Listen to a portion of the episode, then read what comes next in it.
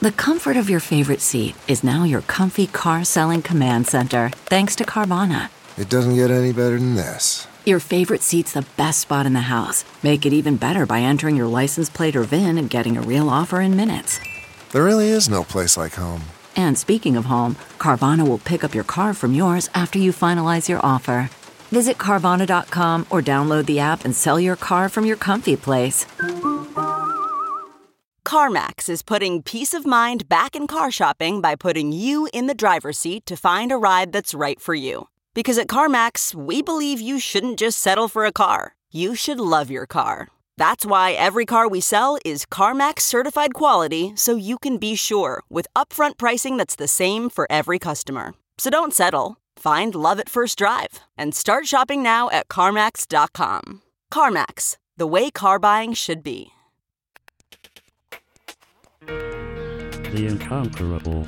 Number 657. March 2023. Welcome back, everybody, to The Incomparable. I'm your host, Jason Snell. This is another one of our book club episodes. We're trying to do more book club episodes this year. Yeah, we are. And at the end of the book club episode, we tell you the next book. And that's why I'd like to mention that in the last book club episode, we said we would read Sea of Tranquility by Emily St. John Mandel, the author of Station 11. And we did, or at least some of us did, and those people are here because once you read a book for a podcast, you really ought to try to be on the podcast. Otherwise, I mean, why would you read a book otherwise? Hmm, that didn't that doesn't sound right. Anyway, let me huh. introduce my readers. Aleen Simms is here. Hello. Hello. I read this book. Hooray! So I'm on the podcast. Check. Uh, Deb Stanish is back with for more books. Hi, Deb. Hi, I read the book and I joined the Goodreads group. Oh man, wow, wow. you are on it. You are on top of it. Um, Erika Ensign also here, also read the book.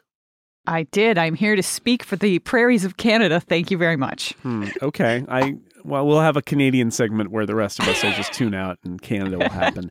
Uh, and of course, it wouldn't be a book club without Scott McNulty. Scott, hello. Hello. I mean, it would be. I just if I if I hadn't read the book, I wouldn't come. But I did well, read the book.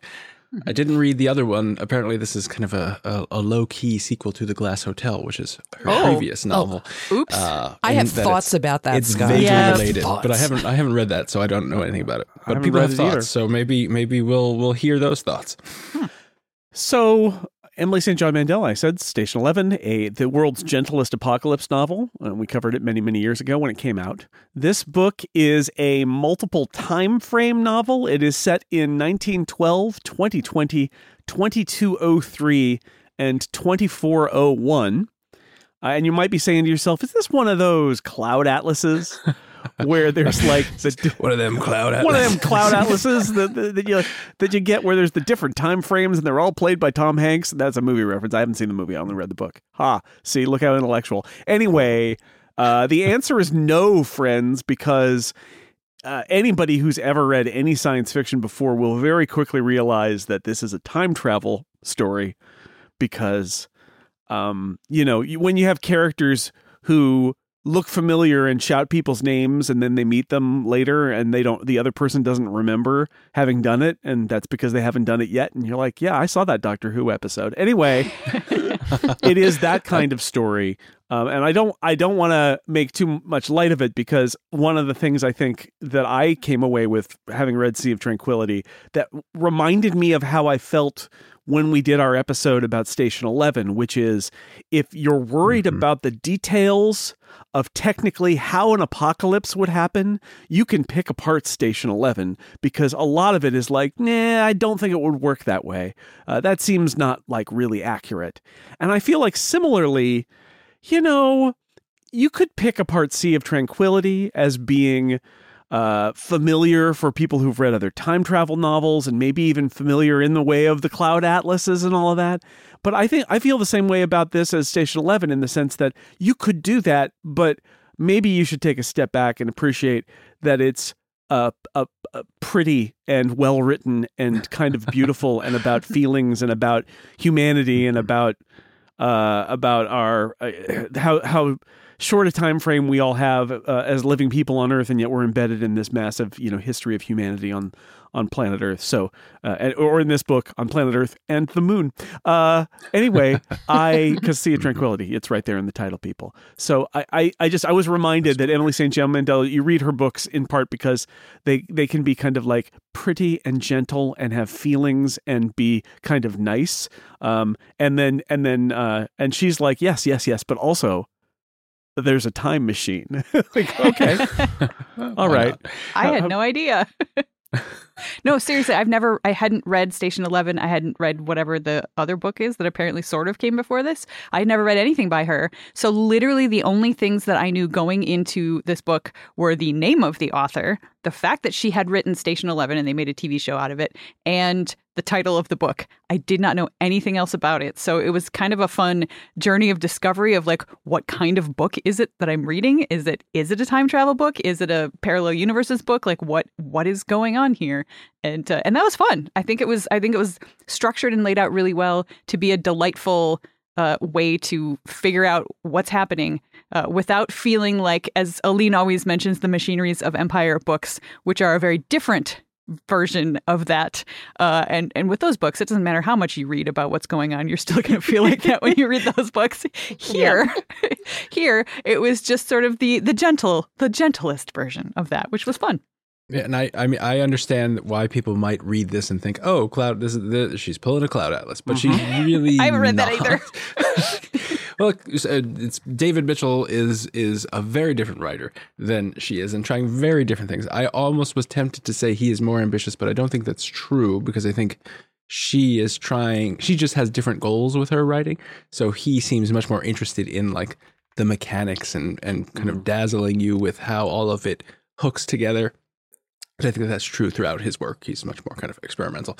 Um, Whereas um, Emily St. John Mandel is just a fantastic writer. And she is, like Jason said, she just creates these beautiful sentences and strings them together into beautiful paragraphs and makes this beautiful story that if you think about it through, you know, the the uh, the critical science fiction reader uh, view, maybe you think, eh, this isn't the most ambitious or exciting time travel story I have ever written, uh, ever read. I didn't write it; she did. Um, but uh, it's so well written and so beautiful and such a joy to read uh, that I didn't really care that it was like I've seen this before. It doesn't matter because it's it's it, it's just That's not the point. yep. Mhm. Oh, I cared. Fair enough. I'm really, Deb, I'm really interested to see what you have to say because I'm looking at Goodreads right now and saying, I have thoughts that we'll discuss on a podcast. So, um, I don't strictly agree with what everyone's saying, so I'm really interested to see what you have to say. I mean, I, I'm going to take a step back and say that I absolutely loved Station 11, and I have recommended that book a lot. In fact, when I listened to you guys talk about that, or, or whoever was on the book club at the time, like I was yelling because I disagreed with so many things that were being said. Um, but this is like the ennui of this book. It's just yes, it's beautiful, but it's just like. Ugh.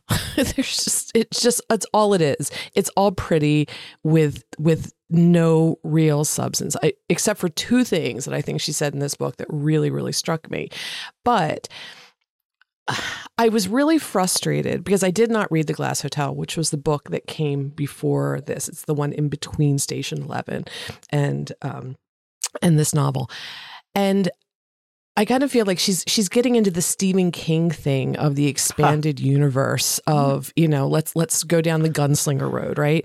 And and that's fine except it it's not playing it's not playing through so she's this book has characters in it that were main characters in the glass hotel Oh. and eh, and I find that really frustrating that the story is like kind of continued, but those characters just kind of go, you know, like the firecracker that doesn't go off, and and they don't have to be, and that's fine. They can just be background characters, but she made them a main focus of this story.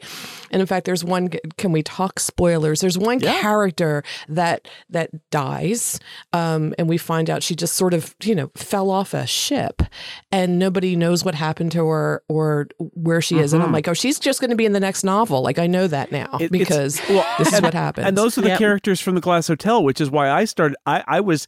I will. I will agree. Now that I know this, it's like that seemed really tantalizing. Like, ah, maybe she traveled in time or something. Mhm. And it's like, or maybe maybe what happened in the Glass Hotel it explains it, or maybe that's another book I don't even know Nope. now because the husband No. with the Ponzi scheme and all of that that is from the Glass Hotel apparently. So Right. Oh, and there's okay. characters in the Glass Hotel that were in Station 11, but she changed the mythos of Station 11 Right. where the flu just sort of it was a flu but it was not the pandemic level flu that it was. So I'm a very and, look, I don't mind alternate universe things and splits in time, but like I just feel like I'm a linear reader and this kind of sticks in my craw a little bit. I know there's other readers out there like me, but mostly it was sort of just the ennui of the whole thing that that kind of dragged it down after a while. I'm like, why are these people even? you know, like why? Like I, I just don't get it. And she kind of plays with that a little bit because we also do that book within a book thing like she did with Station Eleven. And and she talks about that and it's very meta when one of the reporters when Olive is on her book tour but um come on like a book tour like that I don't like I know what the publishing industry looks like nobody goes on that kind of a book tour Maybe Um, they do in the future when there are airships. Yeah, when transport's And- easier. And I bet she does, Emily St. John Yeah, I was going to who say has that. the budget I was going to where's say the that budget for the this book tour as the pandemic is closing in sounds very autobiographical in this Yep. case. I think. But she has a there's a question that comes up from a, about a character in her in her book that she wrote and saying, well, it just kind of nothing happened. It just kind of like died, and there was it was so anticlimactic. No, no, no. thinking, it's not you a just character. described the whole book. It's the book. And then, and I actually, I, I Oh, took the way a, the book ends. I You're took right. a screen cap of it ended. because it made me worried. Because I came to this Yep. paragraph, and I will read the important parts. It just says, "I was so confused by your book. There were all these strands, narratively speaking, all these characters, and I felt like I was waiting for them to connect, but they didn't. Ultimately, the book just ended. I was like, I was just like, huh? Is the book missing pages? It just ended, and I was super worried. Oh my god." Th- th- that's how this book is going to end. It's just going to stop, and it totally did not. And I was I was very relieved when I hit the end of the book, and I was like, oh no, everything But, uh, everything tied up tied up no, elegantly. it didn't. I really felt like I was worried about that, and when I got to the end, I thought, no, I thought every every single strand that I felt was important, and I did not know anything about these other books, so I'm just just looking at this one. Uh, I felt like everything was like it all all these like woven strands are kind of like wiggling around out there and then at the end they just sort of like gently alight together and land and i just had this sense of like peace. I don't think it to me it didn't feel like ennui. To me it felt like just gentle relaxation and you know one of the questions of this book that's never really answered which i'm very fine with is the are we living in a simulation? And it, it- at the end it comes to the thing that i have thought every single time i've seen a stupid tweet about this. It's what if so what? Who cares? It doesn't matter. That makes no difference whatsoever. And the fact that the book just sort of gently landed there with all of the things that i cared about sort of tied up i was just like ah it ended with a gentle sigh as opposed to being like what is this book missing pages? I didn't want it to go anywhere else. I thought it was i thought it was good. You say gentle sigh, I say a match that just kind of went. Yeah. Uh, so I listened to this book with my husband on a road trip, and that that passage, Erika, that you read came up, and I looked at him and I was like, if that happens with this book, I'm going to be so mad. Like if that's foreshadowing, I'm going to be mad. And I f- I feel like it did not wrap up at like at all. Like there's this fundamental question that's introduced in the book, and then they're just like, eh, it doesn't matter. Nothing really matters. Just like live your life. Just and I I just I was like, so I I sat here going through the desert of California, staring at the desolation and then eventually the rolling green hills, listening to this, and that's what you leave me with. I just, I just, could, I, uh, um, did not love it. Um, I have read The Glass Hotel, and uh, when did I read this? Forever ago, like right when it came out, and it was interesting because I didn't know that the these books were related in any way. So I'm listening to it and I'm like, wait, that that stuff about the ship, about her, that lady being a, a cook on a ship, that sounds familiar. And then I'm like, oh. Um, but I still don't remember the Glass Hotel well enough to think about the continuity of things, and I find that really frustrating. That, uh, like, the entire time I was listening to Sea of Tranquility, I was like, I, I know there's stuff happening here that I'm just not picking up on because I don't remember the Glass Hotel all that well. I suppose that would be frustrating. I uh, had I had I been in that situation, it would have changed the the the feeling of reading all of this. I think. I think it's interesting. These two reactions are interesting because I I I I feel like this is similar to the the Station Eleven conversation a little bit too, and and I enjoyed reading this book, and I think it was very uh, very beautiful, and it gave me a lot of things to think about. However. I will agree, and I think it has an ending. However, I will agree that when I got to the ending, I thought to myself, huh, like what what's she trying to say here? And it, and and although i really did appreciate i enjoy her writing very much. And i enjoyed this setting and i like the idea that there's this i mean it is a little 12 monkeys but like there's a sad man from the future who goes into the past and he's doomed but he does it anyway. And he you know it's very easy by the way to violate all laws of time travel. I thought that was kind of funny. They're like no no no time institute. We have very strict laws. Don't be a time criminal. And he's like yeah um okay, uh, I'm just going to be a time criminal. And it's like, okay, well, that was like First mission out. Okay, yeah, like like right away. They're like, no, no, no, seriously, don't. And he's like, no, I'm going to. I'm going to change time. That's just how it's going to be. I'm worried about this author on her book tour. Um, I want her to get back to the moon. So yeah. Anyway, Wait, wait, okay, but listen, like I could, I could totally understand if he if he knew that what he was going to do was going to have a direct impact. So, for example, if he knew she was going to step out of her hotel and get hit by a car and die, he could say, "Oh, maybe you want to take the back entrance." But he's advising a woman who is 3 days out of dying of a of an infectious disease, which chances are she probably already has in her bodies because that's how diseases work. Like to go back to the moon colony, mm. like he has no guarantee. Like I did not see the urgency in that in that idea of saving this person. Because the even the examples his sister used were like if you know somebody's going to drown at a picnic like you tell them maybe don't go to the picnic. But this is like it, i didn't even I, that part to me i did not see his moral conflict in saying i'm going to save this person because it was such an it would be such a i don't know like don't know, a I- wishy-washy way to save somebody I, I just again to pick it to pick at that as a detail, it's like I just go with it and say he obviously knows about Yeah. the details of this plague in, in the 23rd century, and so I'm just going to say that if he if he says maybe skip the book tour and go home, he actually knows what he's doing, and he's going to have that have that response. But my my larger point is when I get to the end, I, I, I see what you're saying about the is this all a simulation man? Right? Because that's sort of the thesis of it is like oh there, there's a there's a i think very evocative where there's like a there's like a, a train station and it's uh and and these people from different times are for a moment kind of like through a time anomaly they're in the same place and they like there's the eerie music that's being played and the guy from world war one is there all of a sudden in oklahoma city at a train station and like all these people have this experience and and you kind of have to go with the idea that the that the story is like this is and therefore this is proof it's a simulation. And that part of the book i'm like okay or i mean you've got time travel in this story. It could be all sorts of things. It doesn't necessarily mean and at the end the point is like well but is it a simulation? Uh you know i don't know whatever. And and that was the moment where i was like well what's this book about exactly? What and, and like eh, what what's it about? And i struggled with that because i i have some thoughts about what it might be about. I i li- and it's all cloud atlasing by the way. It- it is all you know everything's connected. And and isn't it interesting that the the man in in in 1912 is connected to the woman in 2020 and like and the the, the we have the character who's named for a a, a a character in the book of the woman in the 23rd century. And like it's all kind of interconnected. And uh, and I like that, and I like using time travel as the sad sap from the 25th century, time traveling to the other times as a way to sort of show those kind of connections.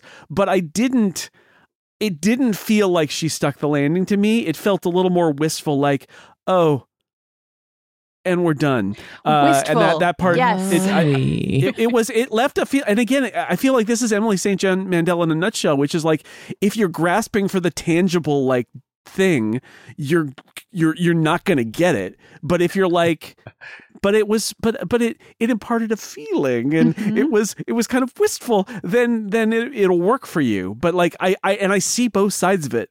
Um i think maybe i just learned my lesson from station 11 like look i know what i'm going to get here right? And it's not technical details. It's going to be like did it leave you with a feeling? But i did at the end. My my initial feeling was puzzlement because I couldn't really decide what the book was actually trying to do in that moment. I'm not sure it closed the deal for me at the end. Uh, Scott, I, I was wondering if Scott, who is also positive about it, had that same sort of feeling at the end or not. Well, I am very comfortable with the idea that life is a series of meaningless coincidences. and I feel like that is what this book is saying Hmm. that there is no greater plan. You can try to do things. Sometimes they work, sometimes they don't. Uh, and if you are looking for a greater meaning in the the fact that the simulation may or may not have glitched and these people meet in a train station, uh, you are on a fool's errand because there is no greater meaning. Life is what it is. Go back home with your family because that's all that you can do, right? And that's the other part of this is all these people are dealing with their families, right? The first character is an outcast from his family. Um, and by the way, Marisa, my lovely wife, could not finish reading this book because it starts with that character, and she hated that character so much that she stopped reading the Aw, book. sad rich So- boy. Second son only gets to go off and live in Vancouver with a It's- healthy allowance. with a lot of money in a nice place. Yeah. Oh, poor guy. It is it is a rough beginning, I think, and I can understand people stopping there because he is not uh, a very sympathetic character. Um, but I think that's the the thing about this book is like you just hold the people close near to you close. That's the best you can do in life. You can try to save other people, and it might work and it might not, but that's it. And so I think that's the moral and the theme of the the book, which is you know maybe not breaking any new ground, but again her writing is so evocative that I'm like, okay, I will just read whatever you write because it's so beautiful and I don't really care. And it and it distracts me from the meaninglessness that is Ah. of life. If only we were all in a cloud atlas, Scott, then, Yeah, I think would have maybe something. I think maybe that's why I sort of felt that same way at the end of the book too, was because really what it came down to was do do your best in the moment with what you can and love the Yeah. people that you can. And I mean that's certainly something that has come home to roost over the last 3 years of uh, you know an actual global pandemic that it's just important to enjoy the moments as we have them. And that's kind of how I fe- what I felt like I was doing all the way through the book. And and part of that was because of I thought the the elegant way that she sort of structured everything. Um, I liked how uh, the the only character that I actually really liked as a character um, was uh, the woman on the book tour, and how you know I liked how her her lecture about pandemics was broken up by the monotony of her tour which just to me was a really interesting flip from like you know normally you would you would think of it as like you know the monotony uh, you know the, the is broken up the monotony of her tour is broken up by her lecture but for some reason it felt completely the other way around. And i was getting little little bits and pieces of the lecture um, that were just you know interrupted by a little bit of of the monotony of the tour. And that was the part that i was kind of more interested in. And you know little echoes like the time chamber being made of some kind of composite stone and that 2020 protagonist having worked in a showroom that sold composite tiling. And uh and the fact that you know maybe we're living in a simulation because we've got this glitch. And i felt like at the end of the book I didn't have a feeling one way or the other about whether it was in a simulation or not because they were like, we're going to use this glitch as proof that it's a simulation, except that then they caused the glitch. Here's the 12 monkeys thing. Um, because that one character was there in every single iteration of it. But you don't find that out until you go with the story and you follow all of the different threads. And then by the end, I was like, oh, yeah, it's him. And, you know, I figured out he was going to be the one playing the violin a little bit before it was, uh, before it was delivered in the text of the book. But it's, I, it still gave me that feeling like, oh, yeah, per, like it just, it was like, I love doing jigsaw puzzles, and to me, that's what this felt like. Is just like all of the pieces calmly fit into place. We are making, you know, we don't necessarily know what we're making as we're making it, but we get to the end, and there's there's a nice picture. It might not be a picture I love, it might not be a picture I hate, but it all fit together. There was a bunch of pieces missing. Oh, see, I didn't feel like that at all. You got the wrong puzzle, Deb. De- Deb assembled the puzzle and was like, "Ooh, I do not like this no, puzzle." I, and I and I do want to say, like, I I gallop through this book. I think I read it in two sittings, and I do love her writing. Her writing is gorgeous. I felt I closed that book with a happy sigh. Do you know what I mean? Mm-hmm. And I was just like, oh. But then I thought about it, You thought I- about it? and Oh, that's the the worst when you think about it. problem. Never. Don't do it. like if you just and then it started i was like huh well that really didn't make any sense and that really kind of bothered me and then and that's the feeling that i'm left with so if you if honestly go into this book enjoy what it is don't try to make it something that it isn't because if you do you'll mm. be looking at a jigsaw puzzle with two pieces missing and it'll make you nuts forever and ever Okay, picture this. It's Friday afternoon when a thought hits you. I can spend another weekend doing the same old whatever, or I can hop into my all new Hyundai Santa Fe and hit the road. With available HTRAC, all wheel drive, and three row seating, my whole family can head deep into the wild. Conquer the weekend in the all new Hyundai Santa Fe. Visit HyundaiUSA.com or call 562-314-4603 for more details. Hyundai, there's joy in every journey. I wanted to go back and um, talk about the book tour because Erika, like you, I like I just thought it was so well done. The perspective on it being inverted from the way we would think that an author would write about a book tour.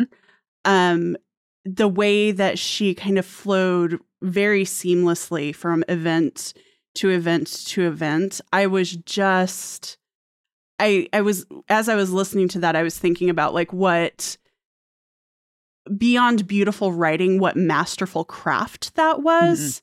I don't think a lot of authors could have pulled that off and I just it's one of those things where I think I'm I'm on team Deb here where I'm like it it's her writing is beautiful. It's just stunning, stunningly beautiful. Her craft is really, really good.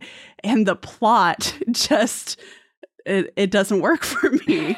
And um she tried to cloud atlas I- you, and you weren't having it. Is what I'm. I don't even know what that means. I haven't seen the movie. I haven't read the book. I have no idea. Well, the But- Cloud Cloud Atlas has a lot more plot than this book does.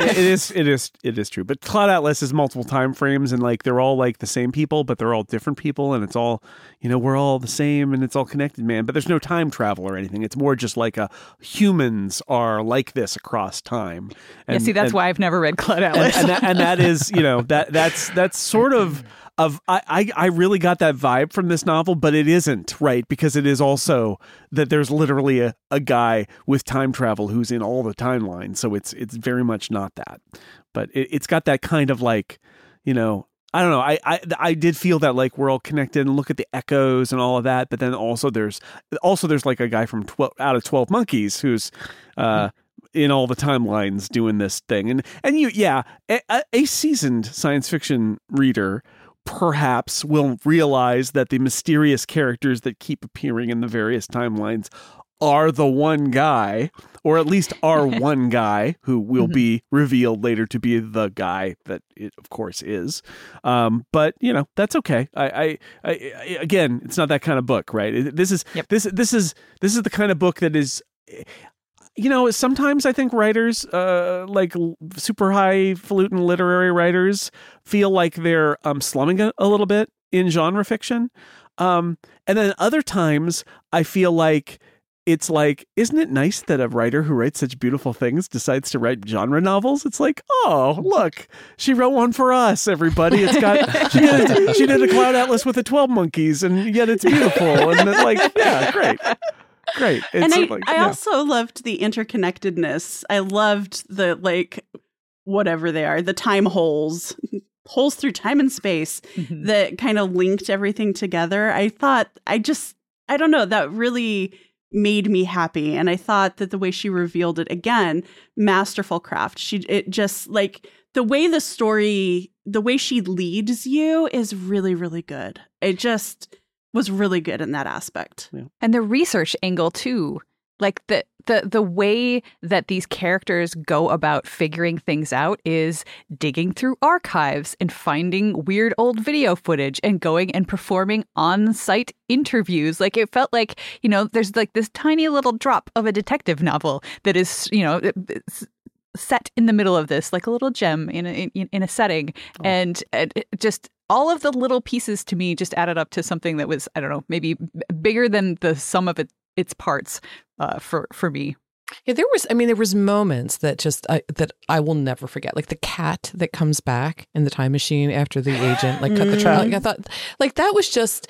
It, it, it's such a little thing, but it's just it, it slid in there perfectly, and you're like, that is really cool. And, and, and the characters like, are like like there's a character who's like making sure that the cat like he's he's like you know take care of my cat right? Like from 1985. it's a time cat, yeah. but take care of take care of the cat because it's like as a reader, I'm like, yes, I would like to know that the cat is being taken care of. Yep, me too. Hundred percent. Does the dog die at the end? I need to know mm-hmm, these mm-hmm. things. Yep. And then even during the lecture, I mean, there was one part of it, and I highlighted as I was reading it, um, where she talks about, uh, and the quote is like, uh, you know, as a species, we have a desire to believe that we're living at the climax of the story. It's a kind of narcissism that we want to believe that we're uniquely important. And I thought, ripped from the headlines. it, you know, it, that was such a really good quote. And even then, um, a little bit later, she's talking about the uh, the people's hunger for post-apocalyptic stories. And it's not that they want to see the end of the world. They want to see what comes next. And it all comes down to a secret desire to live without technology. And i thought you know I could definitely see that. There's like this subsection of these these wacky doomsday preppers. And they really want to go back to a time when it's like a little fiefdom in in their world and they they don't have this big scary global presence that they're that they're just being bombarded with every day. Um, so those two things it was a very astute observations by the author that were inserted into these lectures. Um, and like you said, you know, the, the craft of this novel is really, really well done.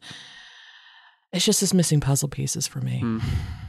I can see it. I feel like the reaction to this has been very similar to our reaction to Station Eleven, which is really funny. And I, I listened to that podcast and decided not to read the book ah, after uh, listening to it. So. Oh, it's a good book. book. It's such. So it's good. a good. It's a good book. Yeah, it is. Just hmm. don't get caught up on like, oh, but what? How could there be lights there? And how would they get the the engines running or the generators. It's like Jet look, fuel doesn't last that long. like like yeah, your book exactly right. It's like you just got to get over it. It's pretty.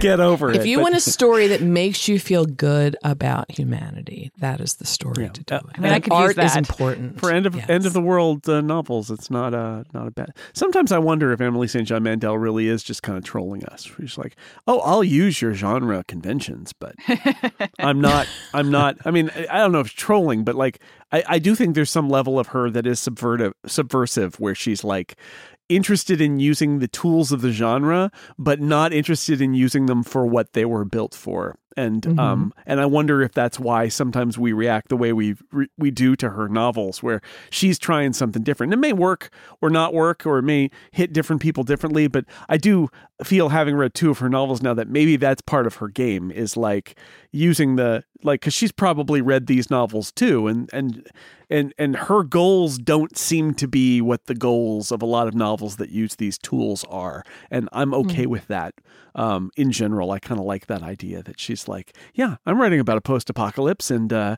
if you're worried about how the how the gas generators work, you're reading the wrong book. like I, I, admire that. I, even if I also am wondering why the gas generators work, uh, I still admire that she she's, doesn't care.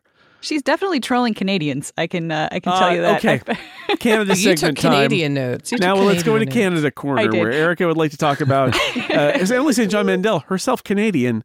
uh, but from British Columbia. Tell tell me wh- how mm-hmm. she offended Canada, Erika. Uh, no, it was it was actually more. I felt like this was another example of her being a really good writer because, uh, like Marisa, I completely bounced off that first character, and I think you're supposed to. I don't think that you are supposed to feel any real deep connection with this sad sack, you know, Britishman who, you know, Edwin, who has come over, and uh, you know he he has to he poor thing he has to go through the canadian prairies which that's Yes. you know for those who don't know that is where i live I, I live in the Canadian prairies.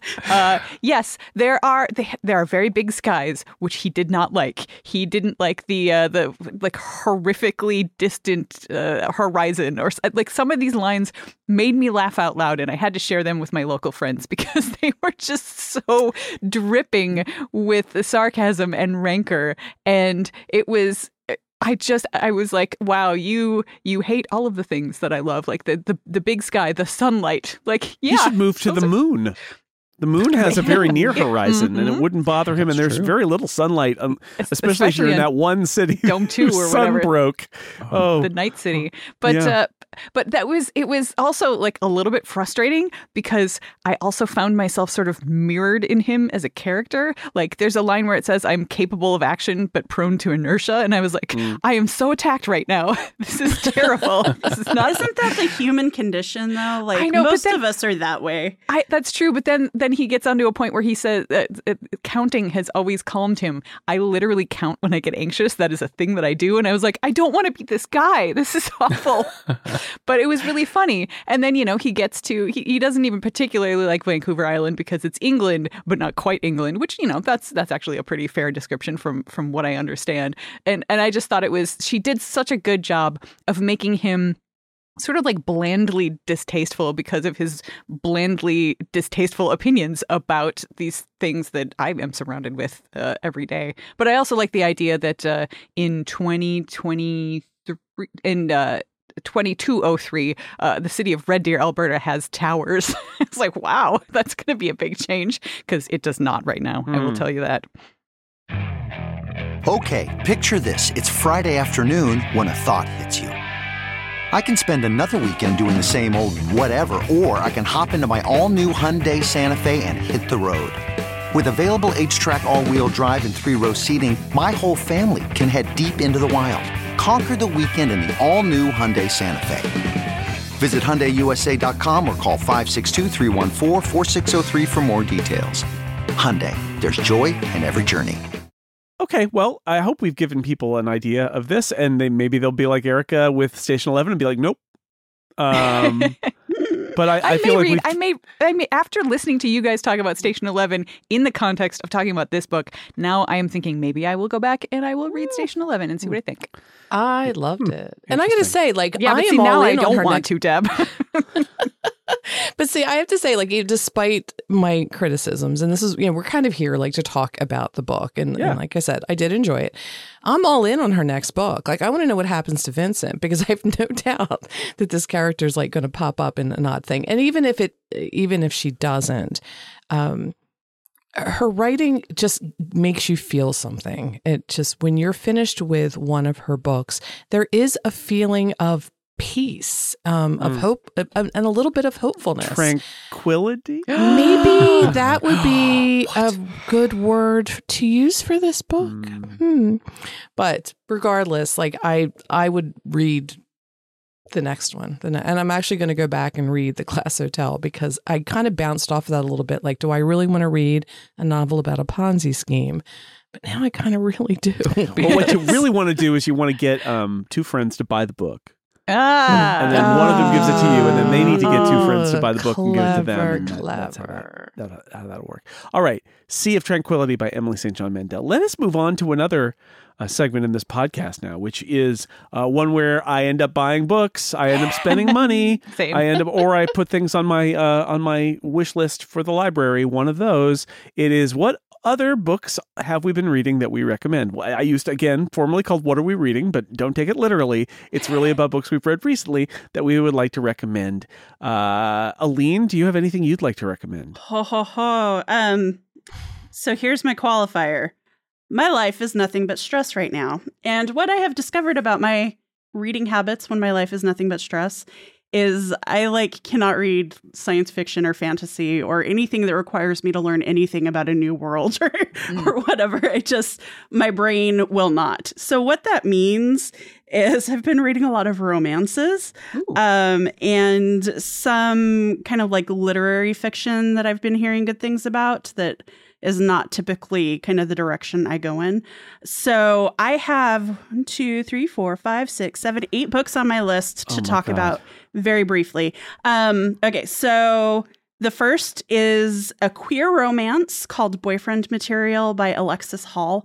The um, the conceit of the book is um, a guy needs a boyfriend to keep his job.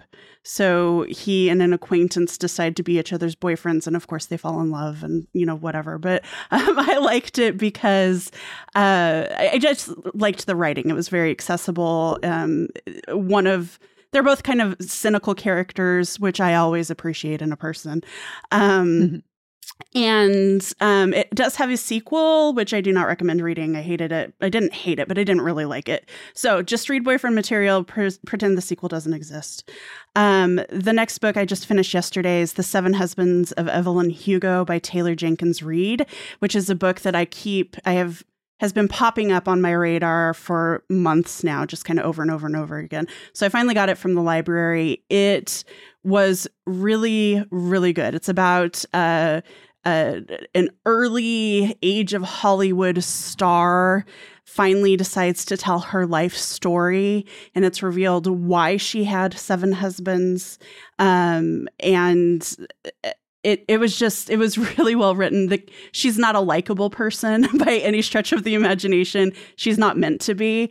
Um, but the way that it kind of tells us about um the things we know about early Hollywood, but we don't really talk about like men dating women as covers because they're actually gay and that kind of stuff is explored in this book and I liked that. Um, I've been on an Emily Henry kick lately.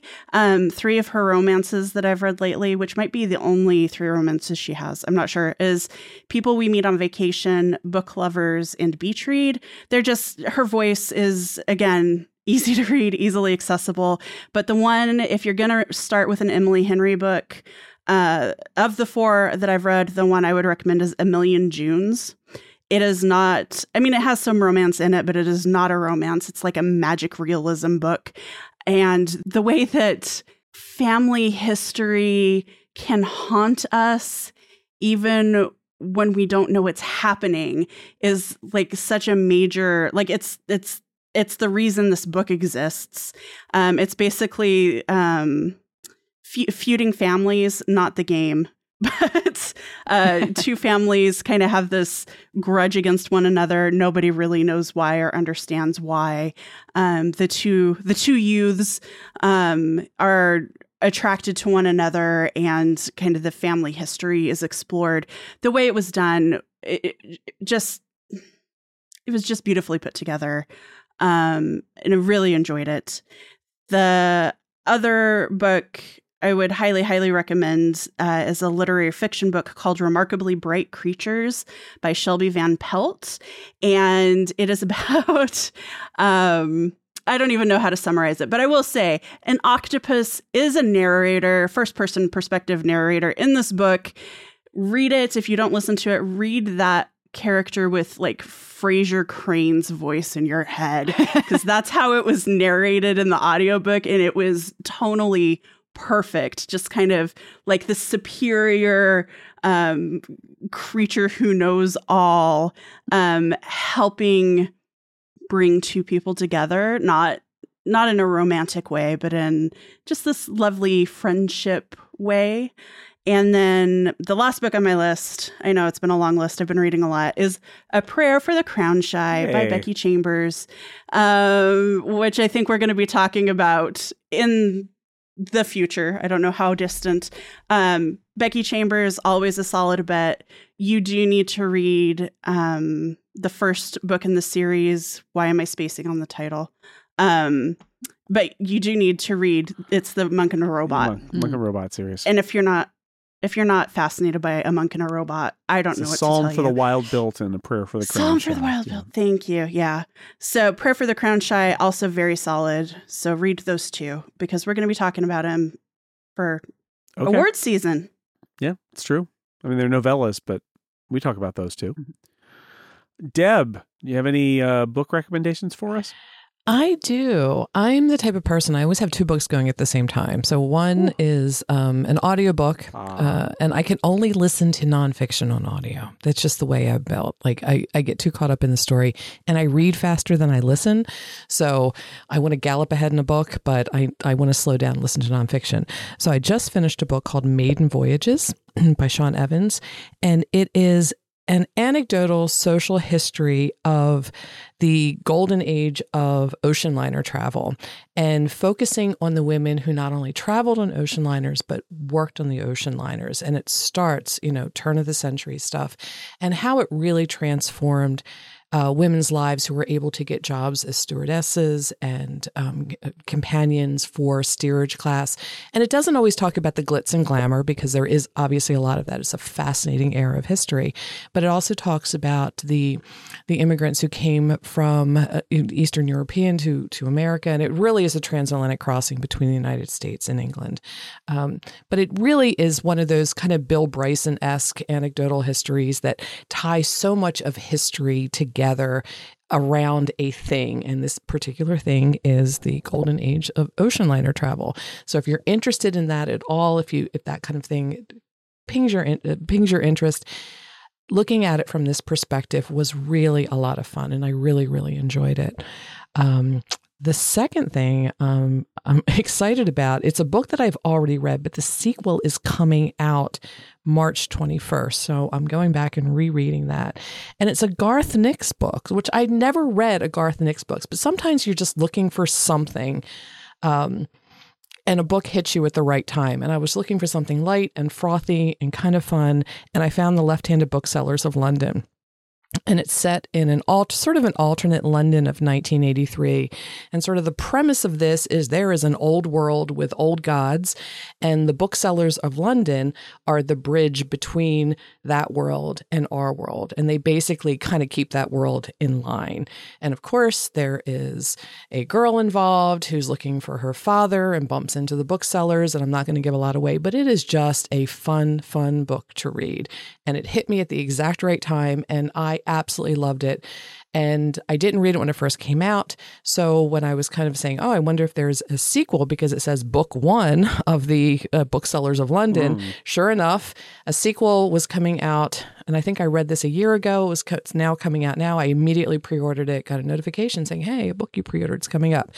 So the book that is coming out March 21st is The Sinister Booksellers of Bath. So uh, if you're looking for books that talk about old world, old world mythology, um, books, the power of books, kind of some really fun, witty dialogue and fun characters, I highly recommend them. If if you're not looking for anything deep, like like Emily St. John Mandel, this is where you want to land. The uh, that's how they sell so many books. Deb is uh, the, the, the booksellers. They they just make more books in the series. That's how they, do it. That's their secret. the It's secret wonderful. to the booksellers. and I'm here for it. All right, Erika. What about you? I haven't uh, done a whole lot of uh, extra reading since our last book club episode. I will say that uh, during the What Are You Reading section last time, I mentioned that I was in the midst of reading Her Majesty's Royal Coven by Juno Dawson. And I will say I finished it and it was very good. And then I was, got to the end and I was like, oh no, I need the next book, just kind of like what Deb did. Uh, the Shadow Cabinet is the, the second book in the series and it's coming out on my birthday, June 13th. So that's, a, that's an easy pre order. Uh, I'm excited for that. Um, also, I will point out that the nominees for the Nebula Awards have come out, and the one. we'll be talking about those, but the one thing I wanted to mention specifically is one of the short stories that is nominated, and we don't always like dive deep into those, but uh, but the one that I feel the most strongly about is called Rabbit Test by Samantha Morris. It is from Uncanny Magazine, and I had the pleasure is not the right word. I had the honor of reading that story, uh, narrating it for Uncanny Magazine podcast episode 49A. And it was, I think, one of the hardest but most fulfilling things that I have ever done for a podcast. I highly recommend reading this story, but please heed the content warnings. It is a uh, it's a, a story that takes place in a bunch of time frames, kind of kind of like this book did, um, but no time travel. Uh, and it is about the history and future history of abortion access and what that looks like in you know different ages of technology and society. And it's it's a tough read, but such a good one and really important. So, like, if you're not ready for it, don't don't read it. But uh, if you feel like you are ready to dive into something like that, it is an excellent, excellent uh, piece of piece of art. Um, and then on the lighter side, uh, we will probably be talking about this because it was nominated in the Nebulas for Best Novel. I did very quickly in one day zip through Legends and Lattes by Travis Baldree. Um, so right now I am actually downloading the uh, the Smooch uh, Agents of Smooch podcast oh. episode on the Incomparable Network about that, which came out a long time ago and I couldn't listen to because I hadn't read it yet. So I'm going to listen to that. And then eventually we'll probably talk about it here. Yeah. Also recommended in our book draft uh, by James Thompson in back mm, in episode I think he's the one that brought it to Smooch. Yes. it could be. James, now that he's rediscovered reading, he's a problem. He's yes, he's all over and a solution. Yeah. I have a oh. friend whose um whose house caught on fire and burned down a few weeks ago, and oh. she somebody gave her Legends um the the, the lattes book.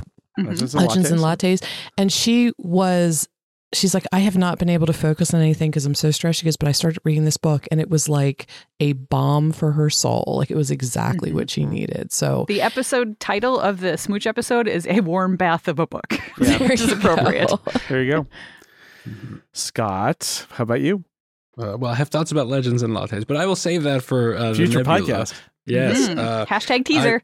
I, uh, I will uh, echo a book that has already been recommended. Remarkably Bright Creatures is a book that is not in a genre that I typically read, but sometimes what I do is I will read a review and then just see if it's available at the library. And if it's not, put it on my wait list thingy, and then it just shows up. And I'm like, I guess I spat, past Scott was interested in this book that I have no memory of.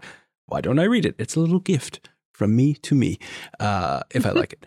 Uh, and I did like it. Remarkably Bright Creatures. It's it's a great book. Um, and uh, probably the second best octopus related book I've read this year. uh, the first one is also nominated for Nebula, so I won't say too much. But The Mountain in the Sea by Ray Nayler uh, is fantastic. Uh, and I said on my blog that it probably would be the best book I've read this year if I hadn't read Hopeland this year, which I have. Uh, and so it beats out uh, The Mountain in the Sea so far. Uh, but it's really good, and it, it's nominated for Nebula, so uh, chances are other people think it's good. Uh, and then I read so Nghi Vo is an author who mm. wrote uh, a retelling of The Great Gatsby called The Chosen and the Beautiful, or The yeah. Beautiful and the Chosen, The Chosen and the Beautiful, yeah. Uh, which I liked. It was beautifully written.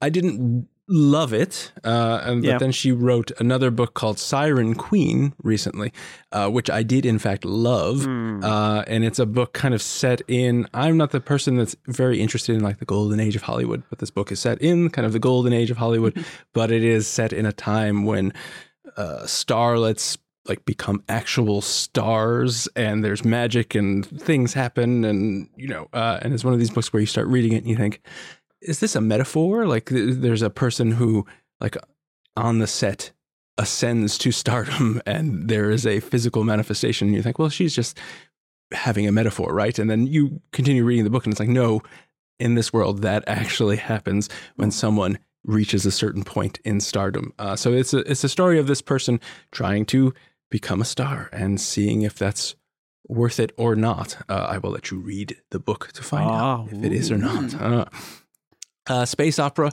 is something that I enjoy, and next month uh, a book is coming out called The Descendant Machine by Gareth L. Powell, which I have read Ooh. because uh, I'm on NetGalley and people approve my requests sometimes. Uh, it is kind of a sequel, but not really set in the same universe uh, of a previous book, Stars and Bones, uh, which is about kind of the the space opera e setting is uh, humanity was going to annihilate itself with nuclear weapons, uh, but then and was being observed by this ultra powerful alien. And right before the nuclear weapons hit, uh, a scientist was able to basically invent this teleportation technology. And so the alien thought, oh, these humans are interesting, stopped the nuclear annihilation, took everybody off of Earth, put them in giant space arcs, and said, you can never come back to Earth, you can never settle, you must wander the stars. Um, and so they do. And there's this series of books about it. And so I enjoy them. There Huh. you go. Uh, and this final one that I will mention is uh, a book that has many adult themes. Uh, so, uh, if you're a kid listening, you probably shouldn't read this book, but or now you definitely will. will, definitely will. Uh, yes.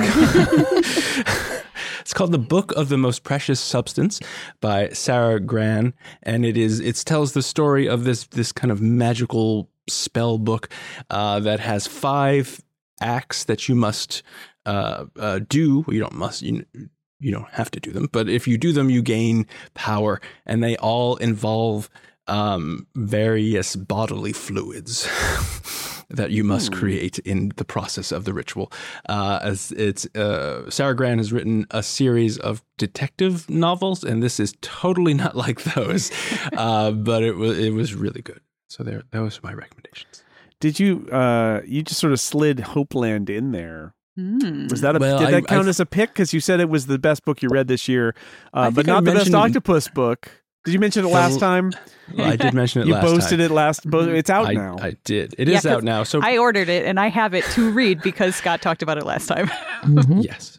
I will mention it again though because it's so good. Hopeland by uh, Ian McDonald is is the best book I've read by him in a long time, and I love all of his books. So um, there you go. It's All it's right. about a it's what climate fiction, near future family stuff. It's it's got a lot going on. There's a lot, a lot there.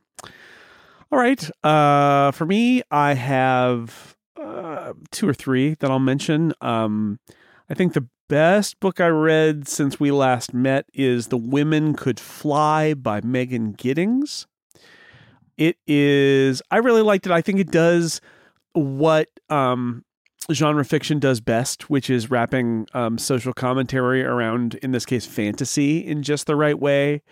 It is absolutely um, a story. It's a it's a the main character is a black woman. It is absolutely a story about her place in society and specifically in a uh, in women's place in society. This is a uh, fantasy world where women are considered potential witches. It's basically like what if witch burning culture extended everywhere and every woman was considered a potential witch and get the result is a deeply oppressive society that controls what women can do. And so she's got a uh, a friend who is gay, but uh, she's going to marry a man who is also gay just because if you're not married by 30 and you're a woman, you're uh, you're you're basically a witch and they'll burn you at the stake. Uh, and this is a 28 year old woman who is not married, who has a boyfriend, sort of, but then it's like, do I like him because he might be a way for me to find somebody so they stop asking me to marry people, or, um, or not? Uh, do I actually like him? And then uh, rolled all in here is that her mother basically disappeared at some point, and everybody thinks she's a witch, uh, but she disappeared, never to return, or did she? And I, I, what I would say is, strangely, uh, there there is a moment when this character goes to a magical island full of witches. And I thought that was the least interesting part of the book. I think it kind of drags when they're around the witches and there's magical things that are happening. I think the stuff that where she's dealing with this oppressive society is actually way more interesting. Anyway, I it's really good. Um, I do recommend it. I think it is a. I think it is doing what uh, certainly I like about genre fiction in terms of commenting on our world by not being in our world. And uh, although this is not necessarily my favorite genre to read, um, I'm very glad I read it. I think it's very good. Um, so the the women could fly, and that which is yes, that is literally what happens because they're witches. Uh, by Megan Giddings. I liked but didn't love How High We Go in the Dark by Sequoia Nagamatsu, which was on a lot of best of the year lists. Um, it, its Goodreads uh, description begins with "For fans of Cloud Atlas and Station Eleven," and to which I would say a book that is not as good as them. Um, it is a it's really a short story collection with linked characters. Um, you you start thinking it's about one thing and then you discover it's not. It's about a, a, a bunch of other things. It's set in the future after a plague that is killing off lots of people and you follow sort of like different things. It gets super dark. And people who've listened to me recommend books before, I kind of dig it when books get super dark. This book gets maybe made when you know, there's an amusement park f- so the kids can have a nice time on the day they die that kills them at the end of the day. Oh, It's that dark. Yeah, Um, I've read oh. that. It's it's it's grim. It gets dark. It's Disney World. I think I think they'll ultimately, although I think um I think Sequoia Nagamatsu is a really brilliant prose stylist. Uh, the stories don't fit together, and I think that the themes don't really fit together very well. It's a it, the the stories are linked in terms of setting, but also I think kind of like not properly linked in a lot of ways. Uh, there are moments of brilliance and a lot of moments where it is um, kind of like rambling and shambling, and I would say ultimately less than the sum of its parts. So um, some brilliant stuff in there, but I don't think I can I, I can give it a, a high recommendation. Um, speaking of James Thompson, who recommended a lot, who started reading books and recommended a lot of books in that book draft episode, um, he recommended The Priory of the Orange Tree by Samantha Shannon, and I just want to say if if if a modern take on epic fantasy is your jam, and you haven't read The Priory of the Orange Tree, I feel do called so. out. Do yeah, so. It's been on my list for It's- so mm, long. It's like eight, okay. So here's the thing: it's like 800 pages long or something. It's incredibly long. It feels. I, I actually am baffled about why it is not three books. It's broken up into like you know book one, book two, book three. Like I think there's six. But like if you took two of those each, like there are very clear moments where like this could be the end of a book, and then there could be another book. But Samantha Shannon, I guess she's got your back. She's just going to let you buy one book and get three books inside it. 850 page book a lot happening. I mean, it really does feel like almost like a Lord of the Rings esque feeling of like, did I just read one book or did I read six books? It's a little like that. Um, but okay, fine. I just bought it. but good. It's good. Like I heard James talk about it. I'm like, eh, okay, James. I mean, whatever. Uh, yeah, it's actually it's it is it's very very good at what it does. Uh, and what it does is that epic kind of fantasy with a more modern take. And uh, yeah, and it has a proper ending, which I like. There is a prequel, I believe, that just came out. Um, and when I was reading the book, I was like, is that a sequel? Is that second book in the series a sequel? And I'm not going to, after 850 pages, I'm not going to get an ending. No, it has a proper ending. It ends. It, it It's a whole big story across a, lot of pages, um, but I would say very satisfying in the end. And then finally, I want to mention a book, um, and maybe this is just me being mean, but I just want to throw it out there because we talked about um, N.K. Jemisin's uh, new book series, which was uh, what was the first book? The City, The we, City We became and the World We Make.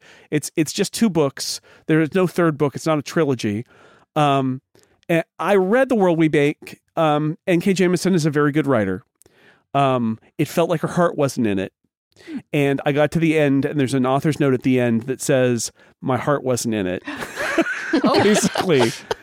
Um, and it her heart's not in it. It, it really feels like she it, it I don't know. You know, again, if you're a completist, I guess read it.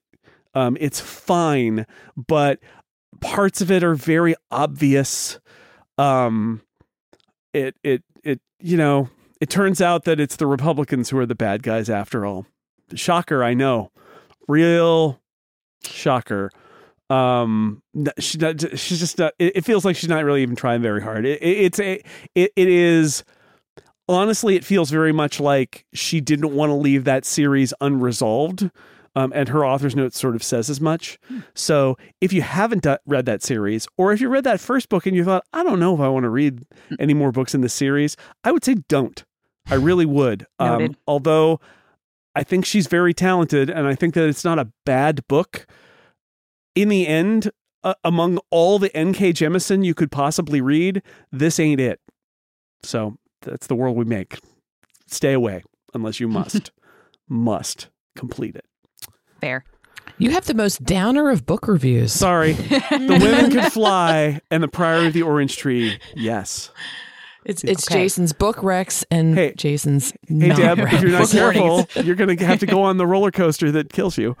Oh, as man. seen It took how high we go in the dark. for my Goodreads. I started the book in October. I didn't finish it until January because I kept putting it down, thinking I don't need this in my life right yeah, now. it's dark. It's it's it's real dark.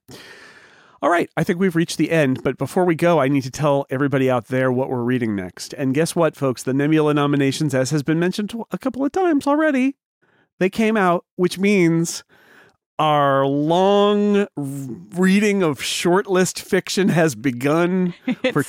2023. We're going to start with two, just two. We're going to be gentle. We're going to read for the next time The Mountain in the Sea, the best book about octopuses that Scott has read this year Mm-hmm. by Ray Nayler. And we're going to read Spear by Nic- Nicola Griffith, which I'm told is a quick read. And we're going to read those for next time. And then we'll clean up the rest of them uh, as we go. But those will be our next two choices for the book club. And uh, can't read, can't wait to read about more octopuses. That's going to be great. uh, let me thank my panelists for being here on this episode of the book club. Aleen Simms, thank you so much for your uh, opinions and many book recommendations. Mm. Uh, yeah, I'm I'm looking forward to reading about more more octopuses. It's- Yeah, that's my wheelhouse.